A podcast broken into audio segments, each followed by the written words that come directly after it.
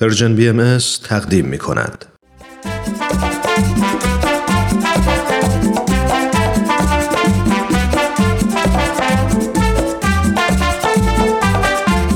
و به راستی چه زیبا می‌گوید تهمینه میلانی که من زن بودنم را دوست دارم بانوی سرزمین من اگر تو نیز زن بودنت را دوست بداری و خود را باور کنی یقین بدان که هیچ محدودیتی نخواهد توانست مانع پیشرفت و ترقیت گردد.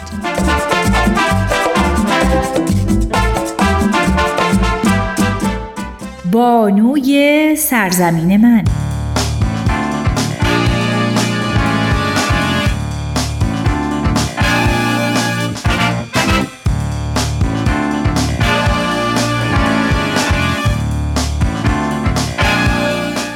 آنچنان که در مقاله آمده از دید جامعه شناسی نجات پرستی عبارت است از این عقیده که در درون جامعه ای واحد یک نژاد کهتر از نژاد دیگر است.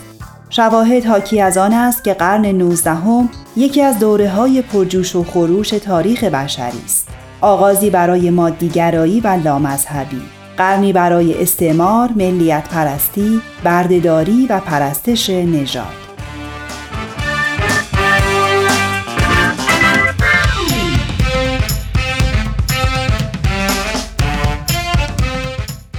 گفته شده بنیانگذار جدید مکتب نجات پرستی و اعتقاد به عدم تصاوی نژادهای انسانی کنت آرتور دوگوبینوی فرانسوی بود. نویسنده کتاب معروف تحقیق درباره نابرابری نژادهای انسانی.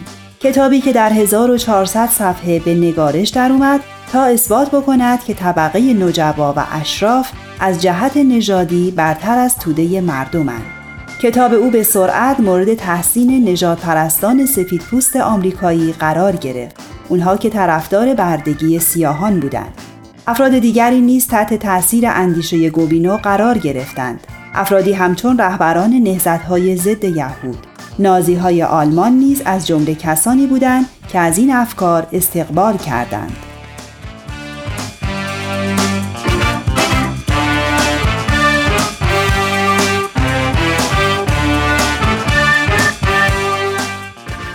و اما برای اینکه معلوم شود نظریه نژادی هیچ مبنای علمی ندارد در ادامه این مقاله به بیانیه سال 1950 یونسکو اشاره می شود. بیانیه‌ای که در مورد مسئله نژادی است.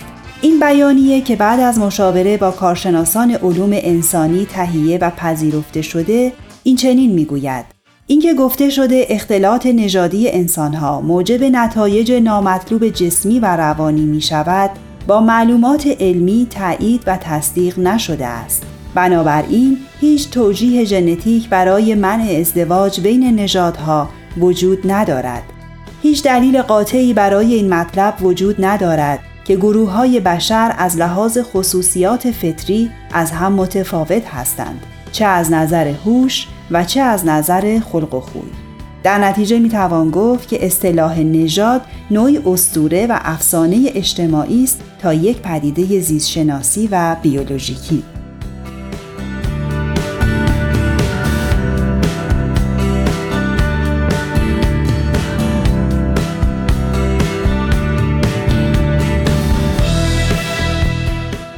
از طرف دیگر مطالعات علمی ثابت کرده که تنفر نژاد امری غریزی و ذاتی نیست چرا که کودکان چهار تا پنج ساله فارغ از هر گونه توجهی به رنگ پوست و یا مشخصات بدنی با یکدیگر دوستند و با هم بازی می کنند و تنها در تماس با فرهنگ قومی است که به تعصب نژادی گرفتار می شوند.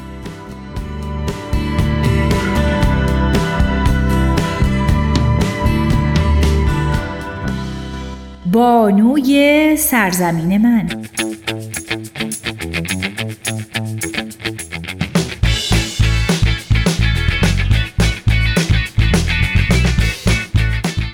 بنا به اعتقاد بهاییان از جمله تعالیم این آیین عدل و حق است که تا زمانی که در عالم وجود تحقق نیابند عالم انسانی عالم ظلم و عدوان است.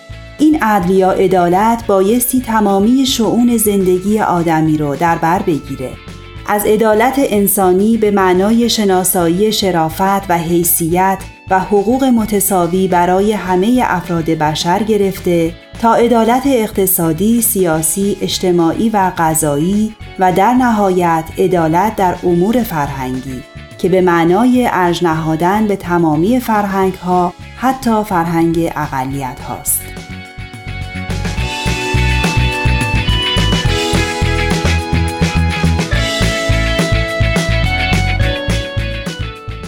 از سوی دیگر بنا به اعتقاد بهاییان محبت به منزله حیاتی روحانی است که کالبد انسانی به آن زینت یافته محبت سبب ارتباط قلوب انسان هاست آنان معتقدند خداوند به جهت محبت خیش بشر رو خلق نموده و اگر محبت الهی نبود هیچ موجودی به عرضه وجود قدم نمیگذاشت.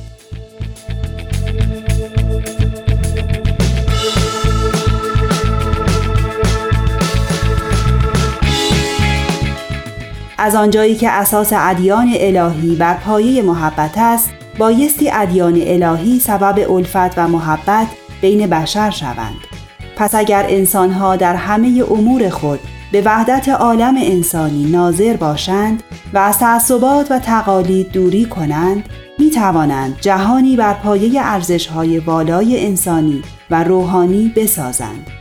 جهانی که در آن تمامی اقوام انسانی از هر نژاد، قومیت و فرهنگ در کنار هم در صلح و صفا زندگی می کنند.